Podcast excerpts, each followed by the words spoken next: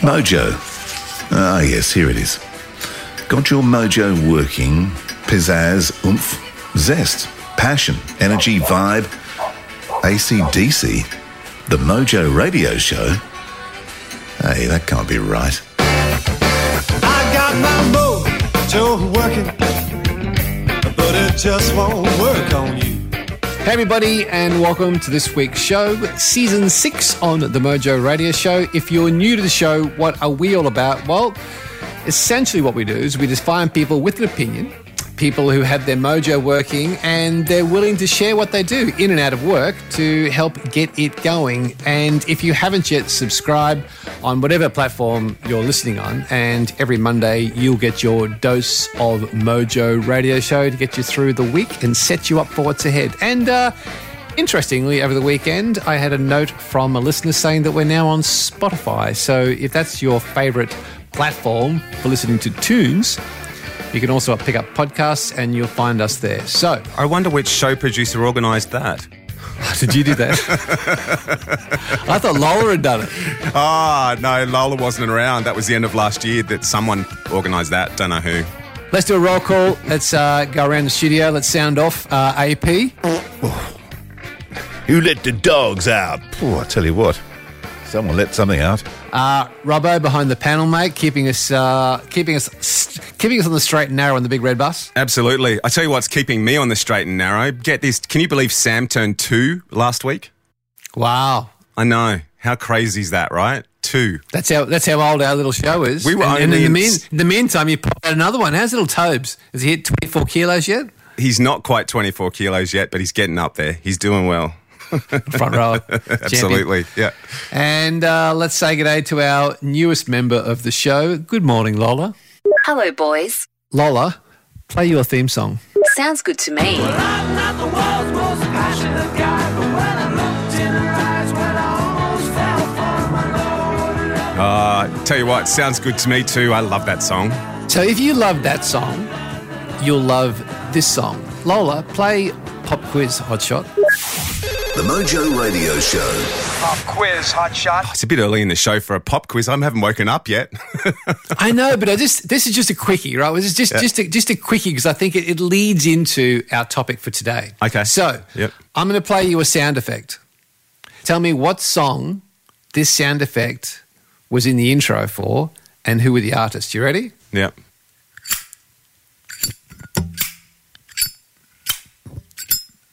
That's a Zippo lighter. But I It is a Zippo lighter. What song's And it what in? song was back when we were in radio? lighter.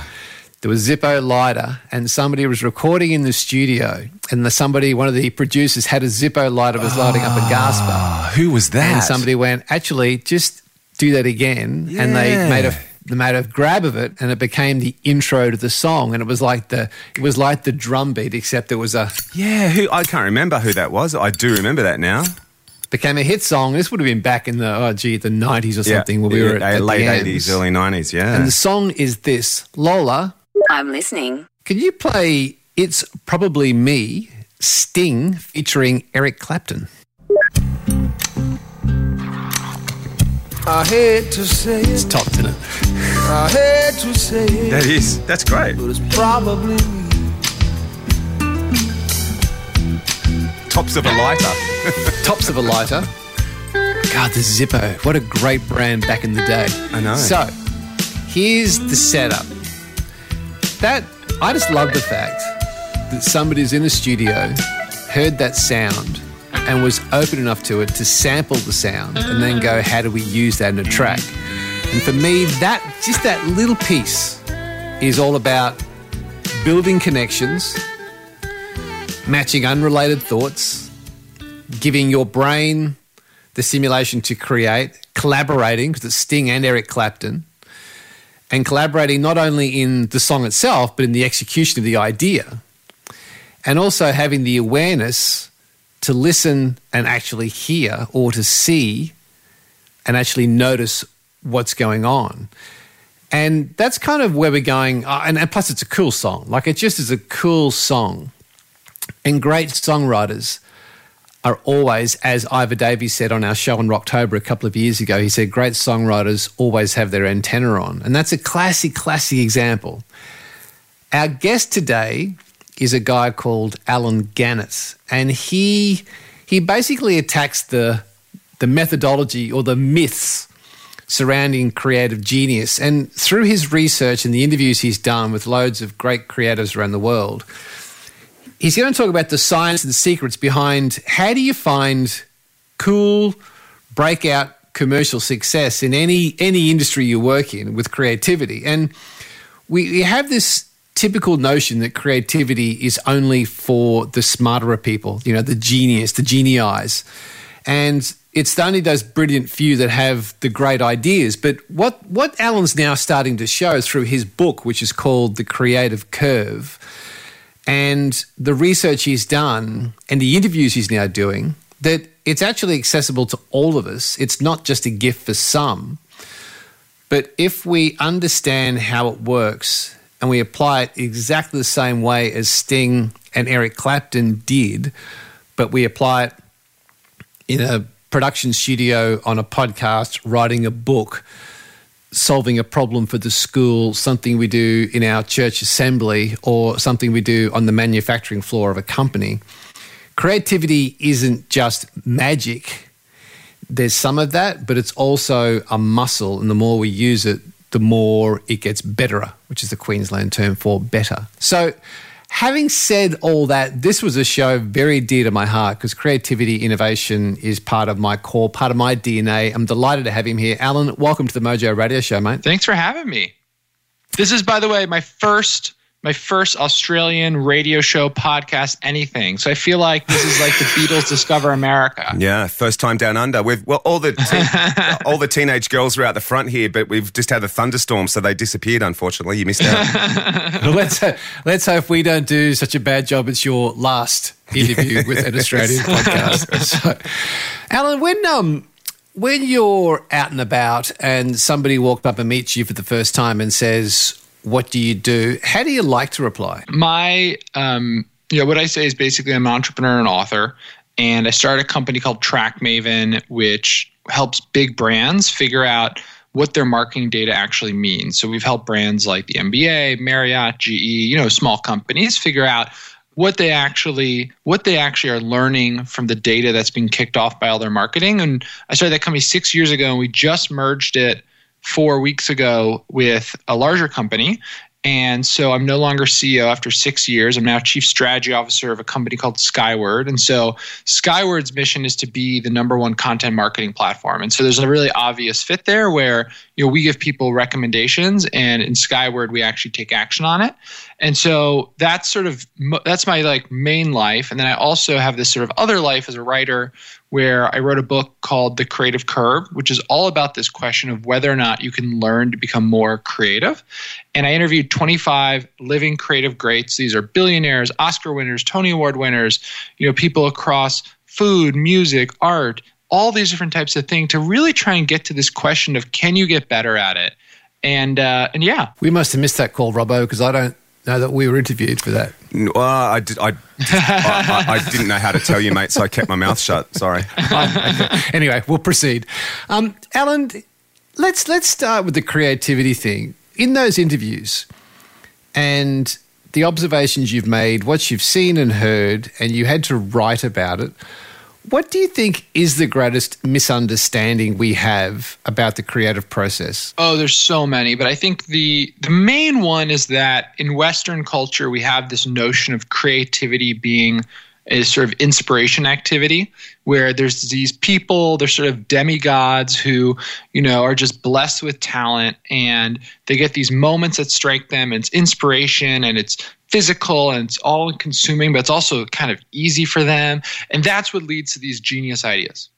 And that is sort of the, the common Western notion. I call it the inspiration theory of creativity, but it's really the inspiration myth of creativity because the reality is that is so far from the truth.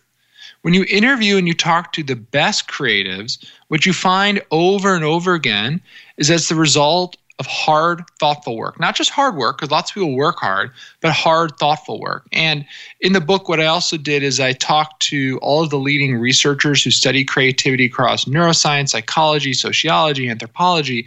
And what's so interesting is we actually have been studying creativity for decades. Like we know a ton about how creativity works and what drives it, both in our society and even internally within our mind. But yet we have this sort of like movie Hollywood version of creativity is just stuck there. And I think that's kind of what I want to deep dive into with you, Allen, because this is a, this is a, a topic that I am very curious about. And in the book, you talk about the fact that a, a flash of genius, that aha moment, is not just a stroke of inspiration, but there's actually biology, which is what you just spoke about in the mind. There's actually biology behind it. And I guess to start us off, how is, is there a way we can feed that biology? Is there a way that we can put ourselves in a situation where that, as you call it, the flash of genius or the aha moment is more likely to happen? Yeah. So when we talk about aha moments or light bulb moments, whatever term you want to use, these are all sort of pop culture terms for the scientific phenomenon of what's called sudden insight. This idea that you suddenly get an insight with seemingly no real origin. And you all experience these, right? Think about when you're working on like a crossword puzzle or some sort of puzzle or any just problem that you're working on. And Then all of a sudden you wake up or you're walking down the street and the idea that answer just hits you, that's actually the same phenomenon biologically. And so, what scientists do to study inspiration is they literally put people in MRI machines, they show them different puzzles, and they ask them, okay, how did you solve that? Was it sudden insight or was it logical processing? And then, for the sudden insight answers, they see what was happening in the brain. And what turns out is that sudden insight is really the behavior of our right hemisphere. Our right hemisphere's job is to sort of connect distant ideas together. It's where we store sort of like definition two and three in the dictionary. It's where we process metaphors, things that aren't direct, all goes on our right hemisphere. Now, what's interesting though is that the type of processing that goes on in our right hemisphere is all subconscious. For example, when you hear a stand up comedian, you just get the joke. You don't think step by step, why is it funny, unless the stand up comedian isn't funny, and then you're just confused. But typically, you just get these things. This idea of just connecting these disparate ideas together. And so, what creativity is, what aha moments are, is that your right hemisphere is connecting two different ideas together and is coming up with something new.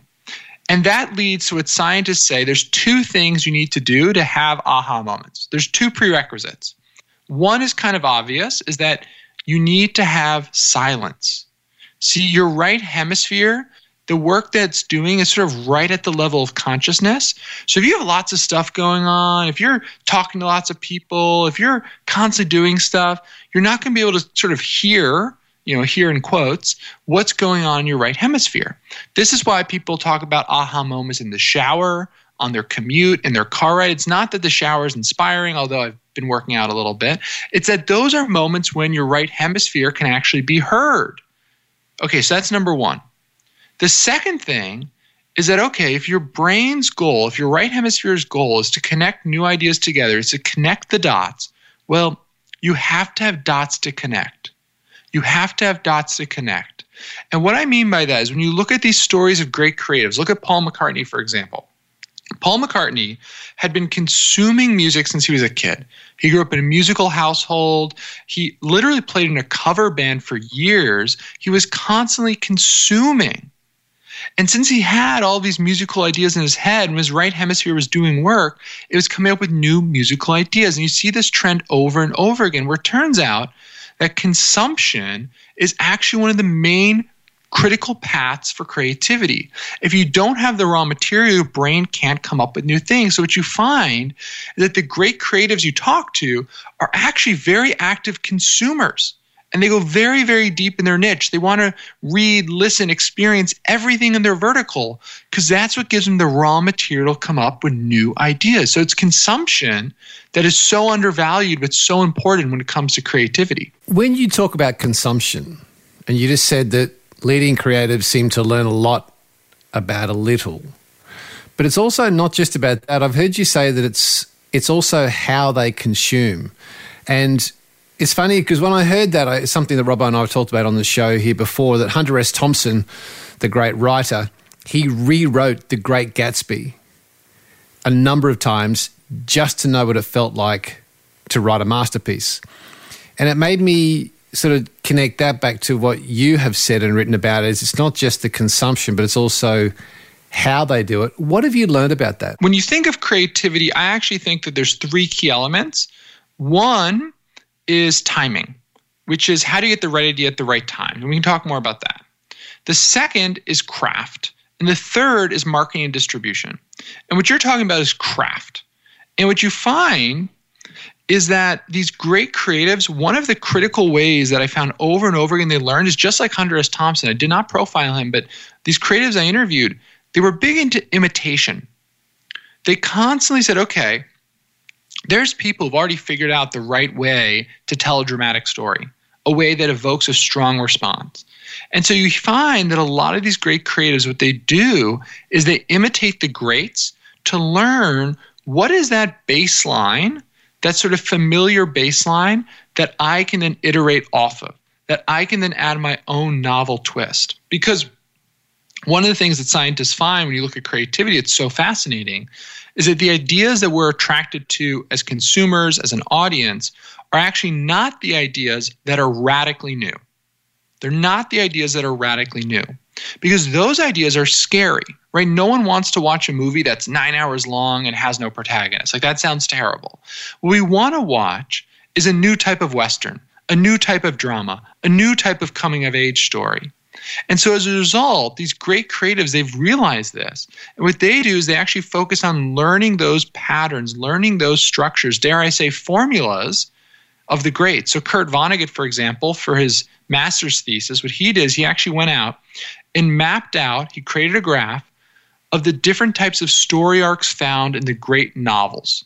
In the great novels, what are the story arcs? And he found there was four recurring story arcs that appeared over and over again.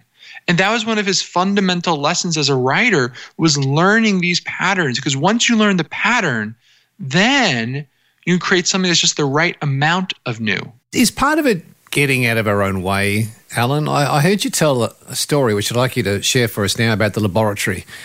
If we go back to the left and right brain, what we discovered earlier in the show, and leading on to what you just spoke about, you said that there's an analogy of the operation of the brain, the left and right brain, is a bit like a laboratory. Can you just run that for us? Yeah, so I have this this metaphor analogy that I like that I like to use is that you can sort of think about the two hemispheres of your brain as your loud lab partner in university and your quiet lab partner.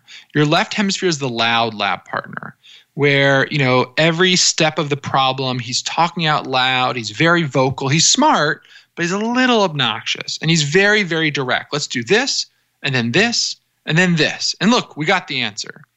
And then your right hemisphere is your like quieter, dorky lab partner, sort of sitting there working on the problem. And when they get the answer, they say, "Hey, I got the answer."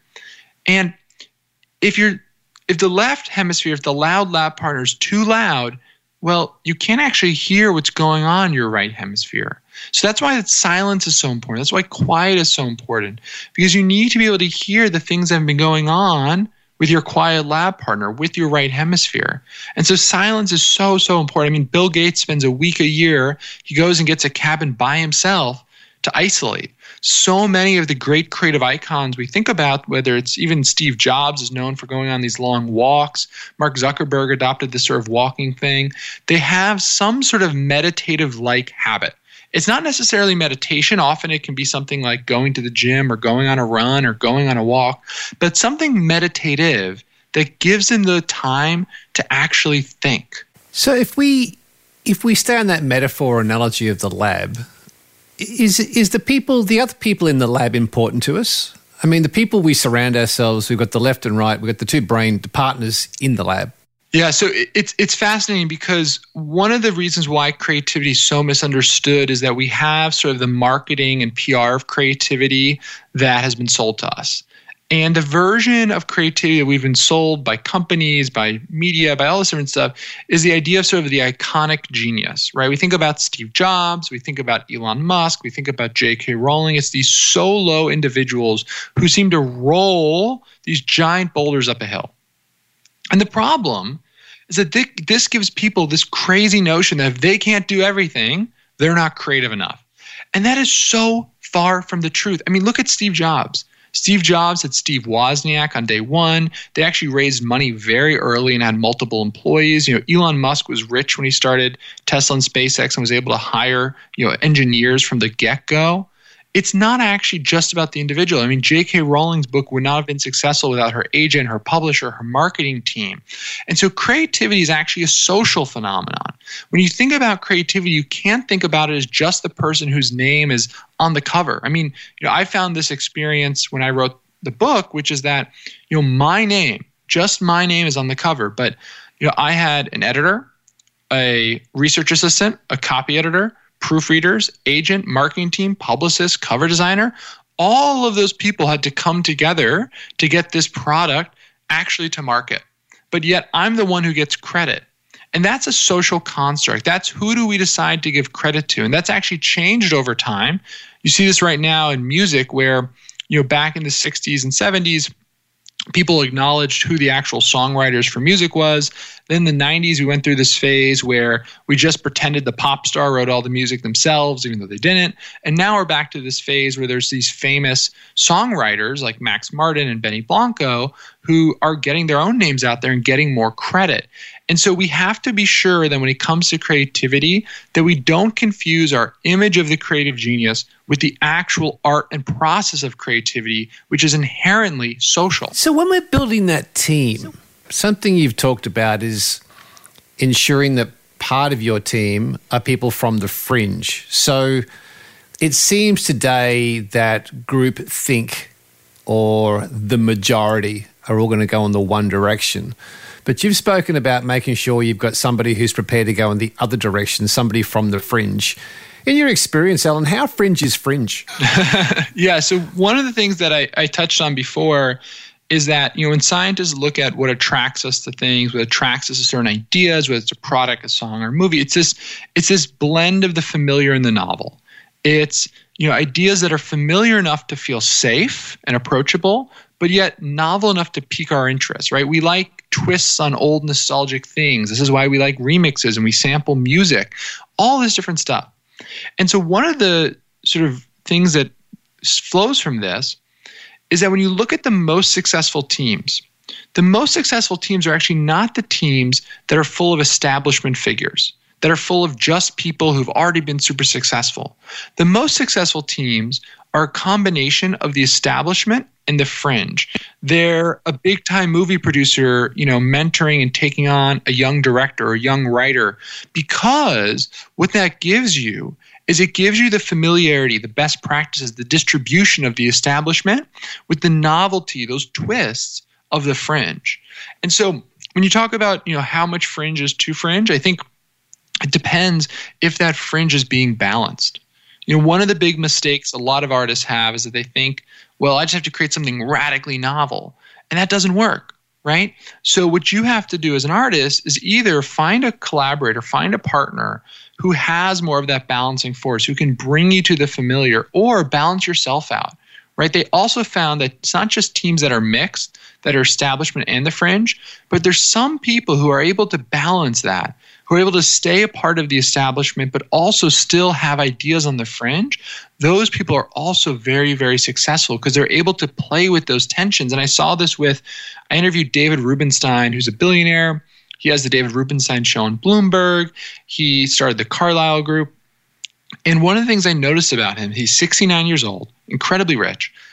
He is so curious, right? Even when we were talking, he kept trying to interview me and ask me questions about big data. And I was like, please stop. I'm trying to interview you. And you find that these people, even though they're so successful, they're still curious. They're still paranoid. They still want to learn from the fringe. They want to be that balance. And that is so important. The other really annoying fringe, Gary, is that 80s one that sort of hangs down in your eyes and you can't see where you're going and you bump into things. Flock of Seagulls, ABC, Spandau Ballet. I could go on. so, Alan, are you saying that it's okay to have a conflicting collaborator, like a non-conformist in your fringe party? A hundred percent. One of this is one of the things I think is so interesting is that you know when you look at the most successful teams, you know we oftentimes say when we're looking for a co-founder, you know we're looking for someone who we gel with, who we have that sort of flow with.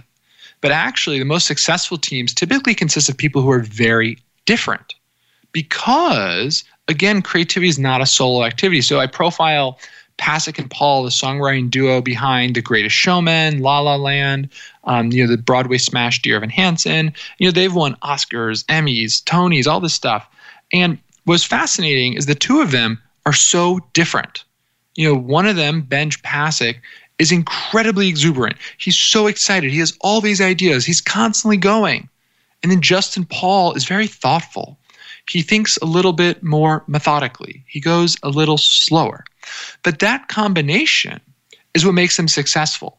Because as individuals, Justin Paul would get stuck in routine and process. Benj Pasek wouldn't actually get his ideas to fruition. But together, that's where the magic happens.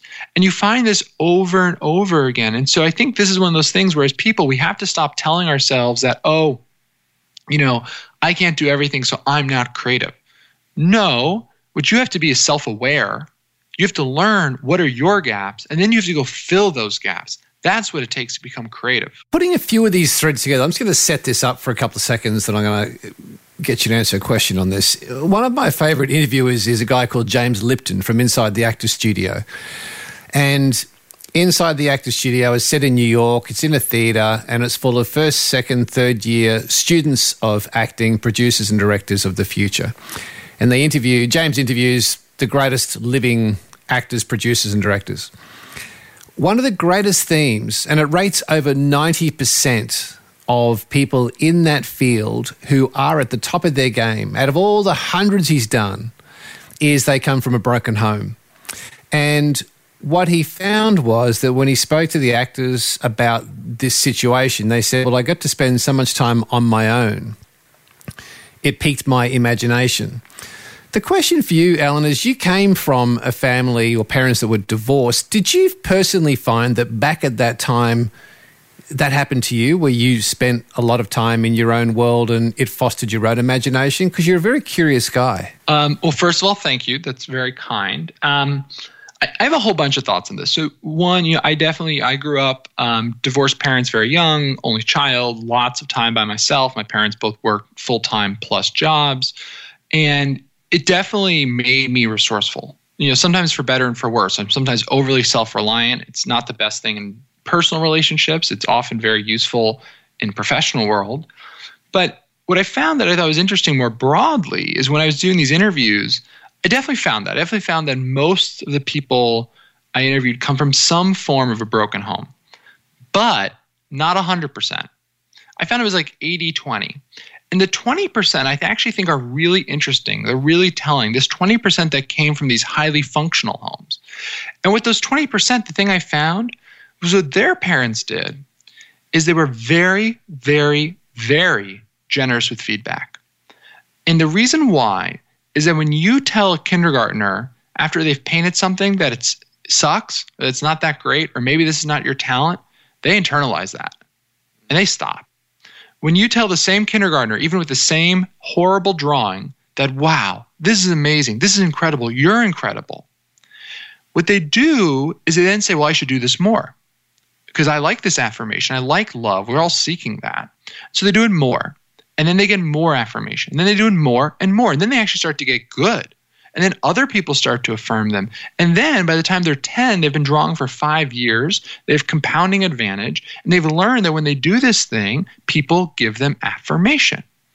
And so that's actually something I think is really important for parents out there, which is that, you know, if you want your kid to become a creative superstar, you, know, you don't have to break your home. What you have to do, though, is you really do have to be generous with feedback early on. You do have to give them that initial push because so much of success is based on compounding advantage from people starting very, very early because they either had parents who were incredibly hard on them or they had parents who were incredibly generous to them with feedback. So I think that's a really important thing to know. Where did you personally get your affirmations from, Allen? Because when you at a at a young age, you got a family that um, divorces, breaks up. Do you remember a, a person that really resonated with you that gave you that affirmation? Yeah, so for me, for me, it's interesting. I think for me, a lot of where some of my own, you know, starting a company young, doing all this stuff, came from this sense of, um, you know, in my family, there wasn't always a ton of emotions expressed, and it took a lot to get emotions expressed.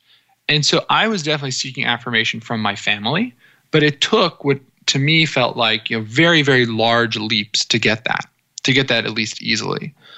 And so i think that led to this cycle where i decided i had to do these bigger and bigger and bigger things to get affirmed. And i found that when i did that i'd also get affirmed by other people whether that be teachers or friends or otherwise. So i think i very early on sort of decided that i needed to do these sort of out of you know sort of out of the box things. You know i started um, my first sort of you know um, website when I was in fifth grade. I started my first business when I was um, 15 or 16, right?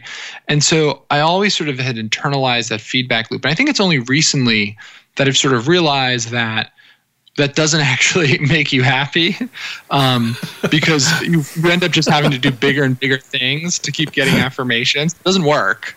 Um, and so I, I've I've worked more recently on you know a changing my relationship with my parents and working on that, and then two of um, you know now as you know I'm in my late twenties. Um, I've been living in one city for almost ten years, building a sort of a friend group of people around me who are loving and affirming and all these things, even without me doing sort of theatrics or professional heroics. And I think that's taken a lot of time to learn. Um, and there's been benefits to it professionally, but I think personally it also causes um, lots of pain. I, don't want to camp here for too long, but it's something you said, which I think is really, really important. And I just like your view on it is when you grow up and you come from an environment that's not terribly emotional, then you flipped it around to say it's only of recent times that I've appreciated the fact that maybe that's an important ingredient and it's not the doing part, it's more the feeling part. What and you're starting to build these these friendships around you and start to open up to them. You said it's hard. How do you do that? Like for someone listening, Allen, what would be the the suggestion or the thought or the question they could ask themselves to how do you start to unlock some of those emotions? Well, a bunch of things. I mean, one is, um, you know, I have like the most lovely therapist of all time, right? And so spend lots of time with him and, you know, just working through stuff. And I find that that is a really useful support system. I think two is building self awareness about when am I uncomfortable and what's causing me discomfort. Because kind of like working out, some discomfort is good, right? If you worked out and was never uncomfortable, it wouldn't be good. And so what I find that emotionally, it's the same thing, where there's certain situations where, and this is really a few years ago, it's sort of changed now, but you know, people would be very affirming or loving or all these things, and I would feel sort of uncomfortable. I'd feel like, oh, please don't give me a compliment, right? Please don't do that. Um, I would even say that. And the result was it became my own self fulfilling prophecy because I'd push people away who were like that, and then it didn't ever get it, and it never sort of resolved that gap. And so I think becoming self aware of when that was happening and telling myself basically to shut up and lean into it. And even though I'm uncomfortable, like do it. And over time, once you sort of get that ball rolling, you sort of learn that, oh, I'm feeling kind of down. You know, my sort of inclination is to just sit here and resolve this in my head myself. But what I really should do is go see, you know, I have a few friends who are like in those situations just very helpful and just being around them is very comforting and they're very affirming and um, a lot of sort of love and all that sort of stuff. And pushing myself and knowing that if I do that, I will feel better and I can then sort of cognitively push through the emotions and get it done. Um, but it takes that initial cycle, and so um, you know I definitely think you know seeking outside help, whether that's um, peers, friends, a therapist, um, you know, any any sort of anything like that. I think all of it is incredibly helpful. That's gold. I think it's gold, Allen. I, I really appreciate sharing that, mate, because I reckon there's a lot of people in that same boat, and I think what you just said is is not only gold, but it's really profound. I and I wonder whether this fits into it, Allen.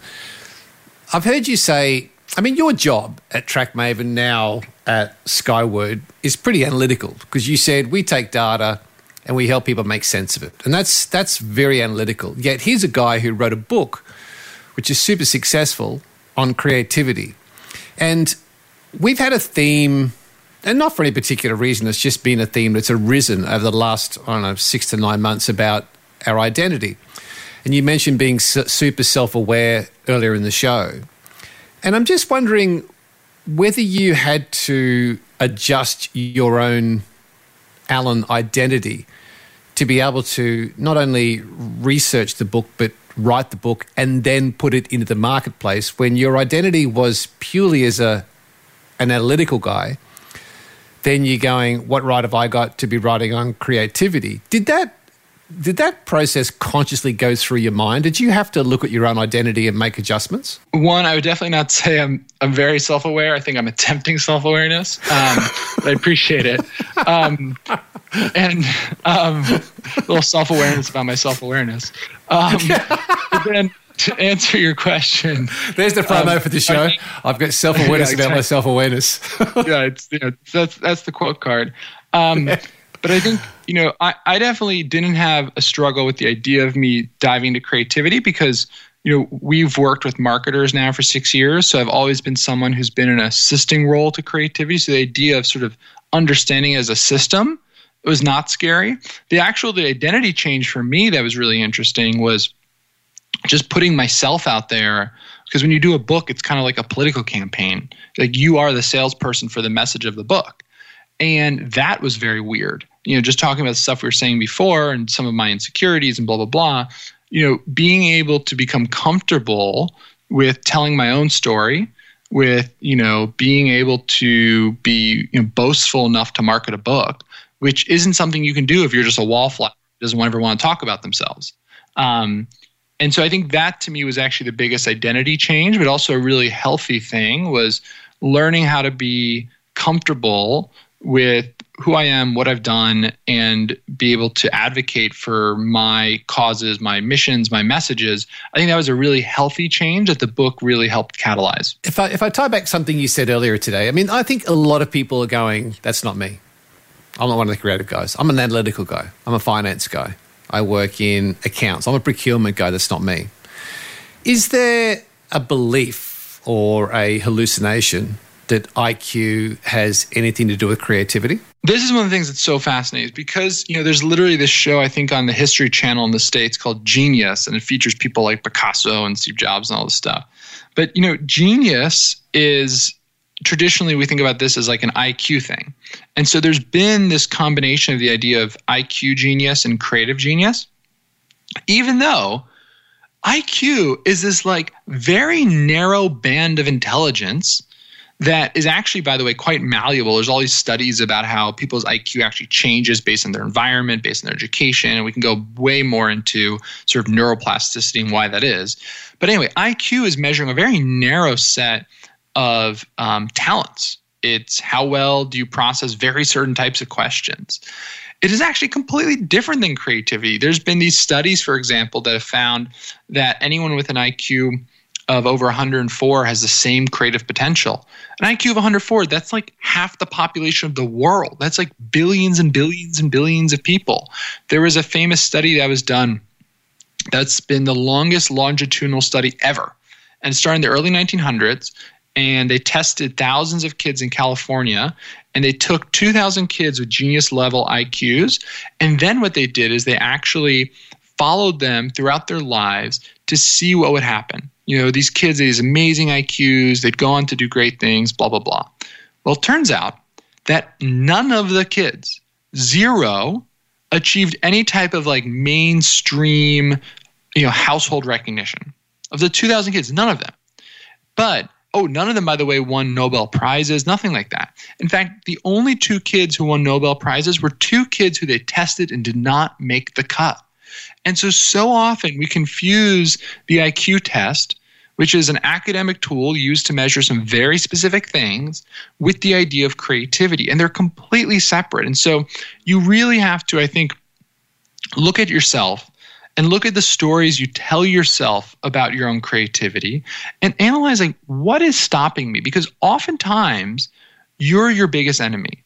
You're the one who's telling yourself that you can't do it. You're the one who remembers that conversation you had in high school where that teacher told you don't get an english degree you'll become a coffee shop worker. You're the one who internalized those and still has those sitting with you. And it's time to break those stories down. And it's time to realize that all those is stories With our IQs, Gary, there's hope for us yet, mate. Yeah, if I get out of the 80s, 109 or 106 for me would be gold. If I get out of the 80s, I'd be happy. Stuck in the 80s. we, um, speaking of the 80s, we interviewed one of Australia's great rock icon songwriters, a guy called Iva Davies, who's written movie scores like Master and Commander. He's written the opening of the Olympics, and he has written some of the greatest straight iconic rock anthems. Something I remember Iva saying during saying to us during the show was he said, "I never write unless I have a commission." So he's not one of these guys that's always writing songs. He's not one of these guys that has a guitar in every room and he's always just looking for the next thing. Until someone says, I want you to do this, and he has a commission, he never sits down to apply his mind to writing. And DJ Shadow said the same thing. Unless he has the album's got to drop on the first day of spring, now I've got a commission, now I go to work. Did you find that this was a thread with the great creatives? Because I think people, to your point, they have these misnomers about creativity, but I just suspect that people think they've got to be on all the time. They've got to have ideas all the time. Yet I'm hearing these people say, well, I, unless I have a commission, I don't. a hundred this is one thing I think is so funny is that there's all this like terrible creativity. I call it creativity porn, by the way. These articles about creativity that are like based in pseudoscience. And Okay, you're on the right crea- show. there's all this creativity porn out there that's like, you know, you have to write a thousand words a day and you have to constantly be doing. And like, oh my God, that's not at all how our brains work. Right? Our right hemisphere literally needs time to process and it needs raw ingredients. So actually what you find is that the thing that's consistent is consumption. What you see is that every single day, the best consumers, the best creatives are consuming. And so I call this the 20% principle. It's this idea that I found that these great creatives typically spend about 20% of their time consuming content in their niche, and they do that daily. Now, what they don't do is they don't create daily. You see these great screenwriters, they'll write a movie, they'll take a year off but they're constantly giving themselves those raw materials for that next idea.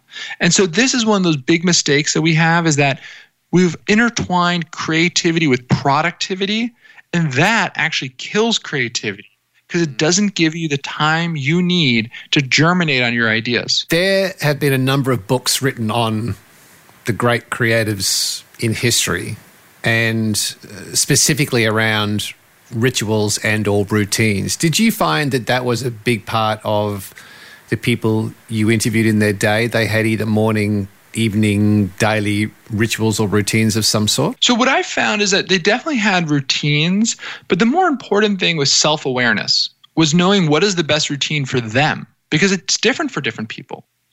So there's a great book that Daniel Pink wrote called When that came out early this year. That's all about timing yourself by day, by week, by month, by year. And the idea, one of the core points of the book, and you should definitely read it, is that we're all different.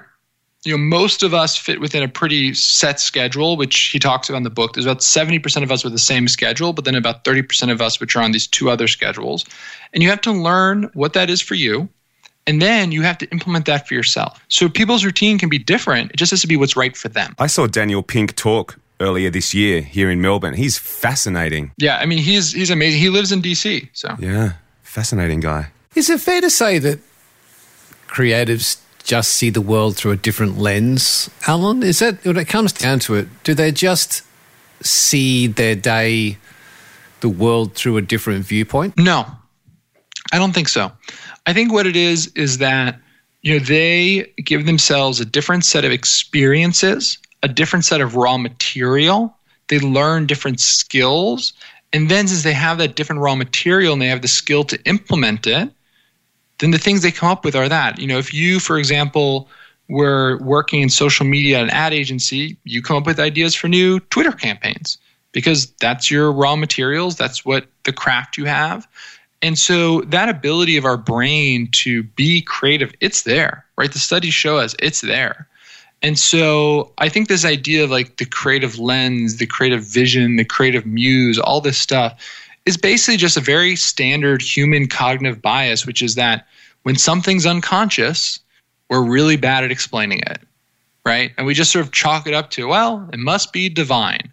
And no, there's science behind this stuff. In the earlier in the show, you talked about how creators can be iterating and in some cases imitating. Since writing the book, tell me something you took from your investigations and your writing that you actually implemented at TrackMaven to help the creative process, the problem solving ability of the organization. Oh, the biggest thing is coaching. I mean, how I coach people has become very different. You know, now what I'm very curious about when I'm coaching someone on our team is, well, what do you think of yourself? What are the stories you've told yourself about your capabilities and abilities? Because to me, that's actually usually the biggest differentiator for people between success and failure. Is do they think they can do it? Have they opened themselves up to those ideas? And it's amazing how much conditioning our culture does. There was this famous study that came out in the 90s that looked at creative potential and found that 90%, 90% of high of sorry, of kindergartners tested at creative genius levels of creative potential and 15% of high school seniors. So something happens, right? And my sort of theory of the world is, and there's a lot of sociologists who agree with this, is that's basically how we condition kids. We tell them you know, you have to take the safe path, you know, you have to become a professional, you have to get good grades, you have to pass the test. And guess what? In the future economy with AI and machine learning, um, passing the test is not the skill which is going to get you a job, right? That's what a machine's going to do. And so your advantage as a human being is going to be creativity. And those are the skills we have to nurture in this 21st century. Oh, that's gold, Robbo. Cha-ching, absolutely. With five with five kids for you, my friend. That's what you want to be thinking about. Um, Allen, just to wrap this up, because I'm very conscious of your time with all you have going on in your world. From from a writer's perspective, you did these interviews with some fascinating people. You've written a super successful book. The book is gold. You've done a lot of interviews about the book on this process of creativity. In the, in the last couple of hundred days, in the last year, what have you changed about your own personal world? So you've talked about TrackMaven, the coaching, which I think is gold. What have you personally changed, altered, included, eliminated that was a learning from your writings you've applied to yourself? The biggest thing is realizing and becoming very direct about my sort of silent time and my time to think of new ideas. I think in the past I had that because I was a runner and I work out a lot and like that I would have ideas, but I wasn't I wasn't like that wasn't a strategy. That was just happening. And realizing how important that is the process and learning to when I'm working on any sort of creative project, whether that's um, you know a strategy document for a customer or that's a chapter of a book, what I've realized is that you really have to listen to how your body and your brain and your mind is working. And so often now, you know, I'll work on, um, you know, let's say I was writing a chapter, I'd, you know, work on it for 90 minutes and just stop. And instead of trying to spend all of Sunday, you know, cramming it and working it and trying to make it right, I realized, yeah, the first 90 minutes, I get 80% of the work done. And the rest of the day is like not that well used. So, um, if I'm that kind of morning person, well, I should use the rest of the day for more menial tasks that, you know, like scheduling and research and blah, blah, blah. And so becoming more aware of things like that and actually taking action on them has been hugely impactful to my overall productivity and especially my life satisfaction because there's less of these moments of burnout where it's like, oh, I'm just trying to get this done and I can't get it done. It's like, well, no, just wake up an extra 30 minutes early tomorrow and I can crank it out in 20 minutes with a fresh head, right? And so that's been very impactful. I think there are people who listen who hear about the silence part, but silence can be boring and sometimes stuff doesn't come. And I'm currently reading a book, actually, it's really interesting. It's called Bored and Brilliant. It's about a journalist who discovered the value of boredom and how it brought brilliance. It's a really interesting read. Um, in, in that time, though, do we do we tend to get guilty going, actually, because I'm in sitting in silence and nothing's happening and I'm having all these weird thoughts, I feel a bit guilty. I should go and do something. Was that something you discovered or you found yourself? 100%. And that I think is all social pressure, right? That's all just, you know, things we tell ourselves and, you know, ways in which we sort of get ourselves worked up. Um, but that's not real, right? That's not actually logical. That's just, you know, we sort of live in this society, which is that, especially in America, where it's all about, you know, work hard, productivity, um, blah, blah, blah. But, you know, hours in the day is not actually a direct correlate to productivity. In fact, at a certain point, they start becoming inverted. And so I think we, that's a cultural norm that is very unhealthy and that has really, really, really sort of um, ingrained itself in American culture. And I think changing that's going to be a very important thing too. Just to finish this up, we like our music on this show, Allen, and we don't often go down the jazz track, but today we're going to go down a bit of Miles Davis and John Coltrane. I'd like you to talk to me about creativity and how we can draw inspiration from the great jazz musicians. This is something I've heard you speak of. But tell me what we can learn from the great jazz musicians in keeping with this topic of creativity. Oh, I mean, jazz is such a great example of so much of this, right? Look at you know, the best jazz musicians worked with um, other jazz musicians. The idea of, you know, in order to create jazz, you first have to learn the standards. So you learned what to break and how to modify it, right? So the idea of familiarity and novelty, the idea of, you know, working in a creative community, you know, that idea of you know working on a craft and having craft being important of it part and part of it. So jazz is such a wonderful wonderful rich example of it because you can really see this. And when you talk to jazz musicians they'll tell you that you know their job isn't to create something so radically new that it freaks people out but it's also not just to play the standards. It's not just to play a perfect jazz standard. That's boring. It's about how do you add your own twist to it your own your own sort of vibe to it. And so i think it's a great example of this. It's funny, you could almost have a listener who runs an organization or a team look at your team and say, Are you a school band or are you a jazz band? I love that. That is the quote. That's great. Ella, this has been great. I know it took us quite a while to hook up because you had a lot going on with the book and then you went through everything with TrackMaven, but we managed to find a time. You've been very generous with your thoughts, your philosophies, your wisdom.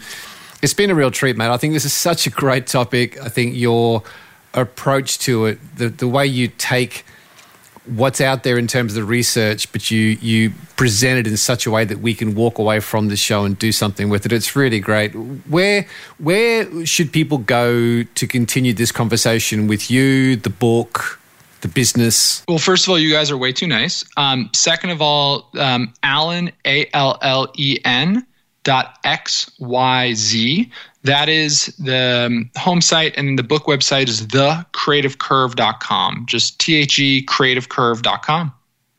And it's available in Australia, so definitely pick it up. Well, this has been awesome, mate. I do know how much you've got going on, and uh, we appreciate it. So thank you so much. Thanks for having me, guys.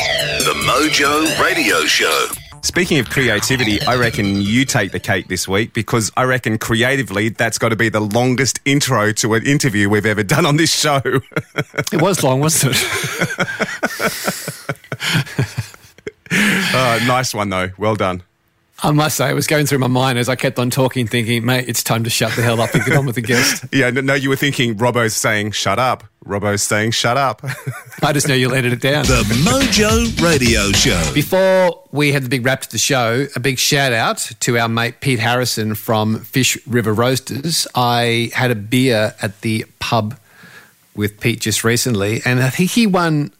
I think he won five or six Golden Bean Awards. No, I thought you were going to say he won the meat raffle. no, not so lucky. But that's pretty big time. That's that's the number one coffee industry awards nationally, and there was something like two or three thousand entries, and they took home I think five or six different golden beans. And get this, one of the golden beans he won was the best blessed spiritual espresso blend from northern New South Wales, which was the Buddha Brew. now the category was don't, don't, don't get me wrong, the category was tight.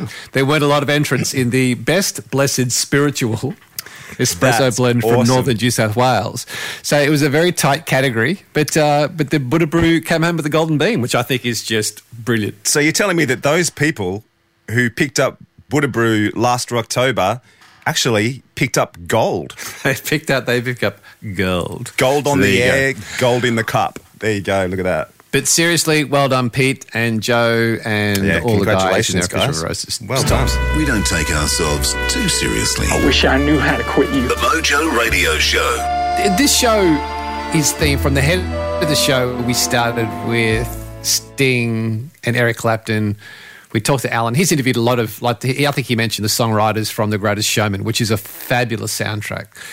So there has been a bit of a theme. And over the years, we have had, we mentioned Iva Davies from Icehouse.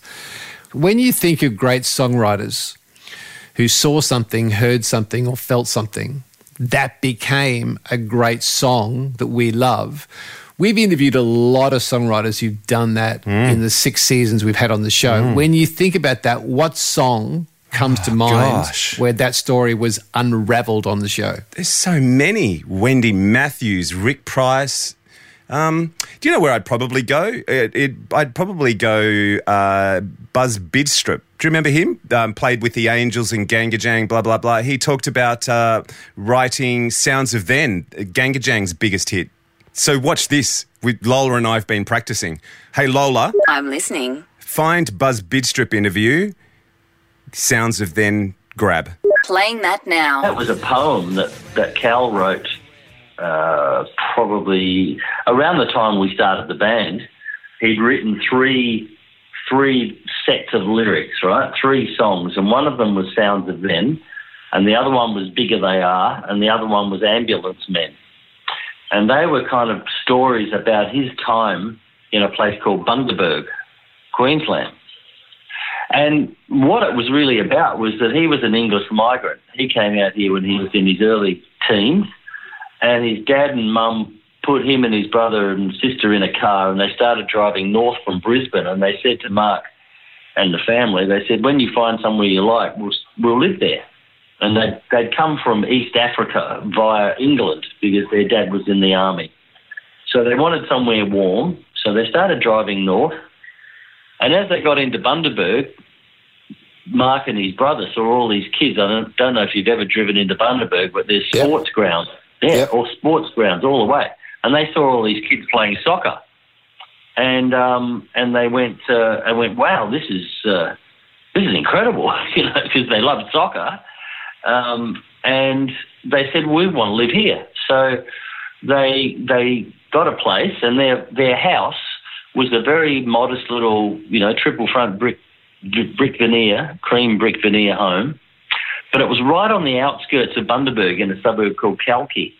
And when you stood on their patio and looked out over the cane fields where the lightning would crack, and there was, you know, lines of cattle walking through the cane fields and around there. Mark was basically with that poem was describing, well, the house is awkward. It faces west, long diagonals and sloping too. And in the distance, in the heat haze, in convoys of silence, the cattle graze. The block is awkward. It faces west, long diagonals and sloping too. And in the distance, through the heat haze, in convoys of silence, the cattle graze. That's perched, right? You know, in a room of silent Hardiflex, a certain texture, that certain smell. So he's remembering the house that he lived in. He's remembering, and, and the thing was that, that they used to sit out on the patio and laugh and think they were in Australia. They go, "My God, I don't believe this! Look at that lightning cracking over the cane fields, and on the humidity that they breathe." And they just go, "Well, we're in Australia." This is the It's just, I can hear it, Robbo. It's, I know, it's can- crazy, isn't it? I can It's- actually hear Yeah. the sound. But that's, you know, that's that's the that's the story of Sounds of Then. That's how that that Yeah. set of lyrics came about. And then Mark had played us. He had a melody for it, but the band the band got hold of it, and we did our our thing to it. And it, you know, the, com- the combination of everyone has made a a very a very um, you know unique piece of music. Lola, play Sounds of Then. We're out.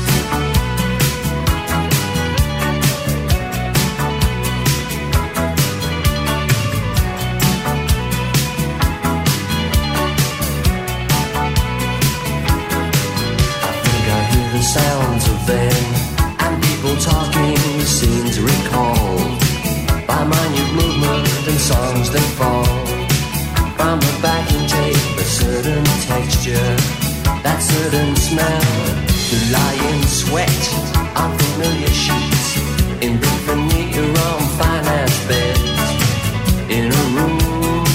Move silent, hardy face, a certain texture, that certain smell brings home the heavy day, brings home the nighttime swell. Out on the patio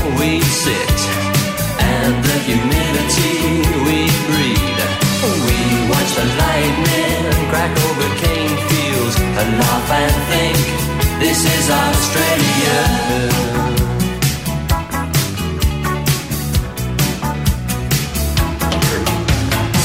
The block is awkward, it faces west, long diagonals and sloping too.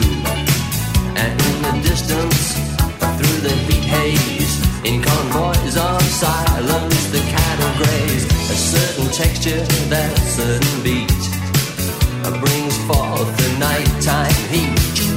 Out on the patio we sit, and the humidity we breathe. We watch the lightning crack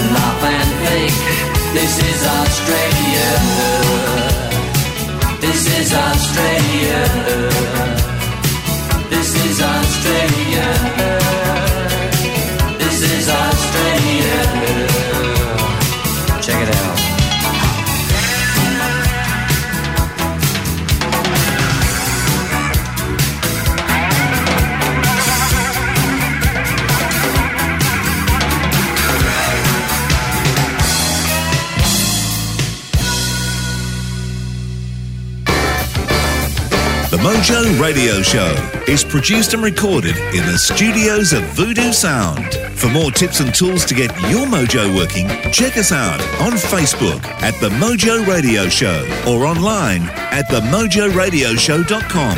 For more about Gary, see GaryBertwistle.com or to polish your next audio or video production, check out voodoosound.com.au. And for the right voice, realtimecasting.com. Andrew Peters speaking.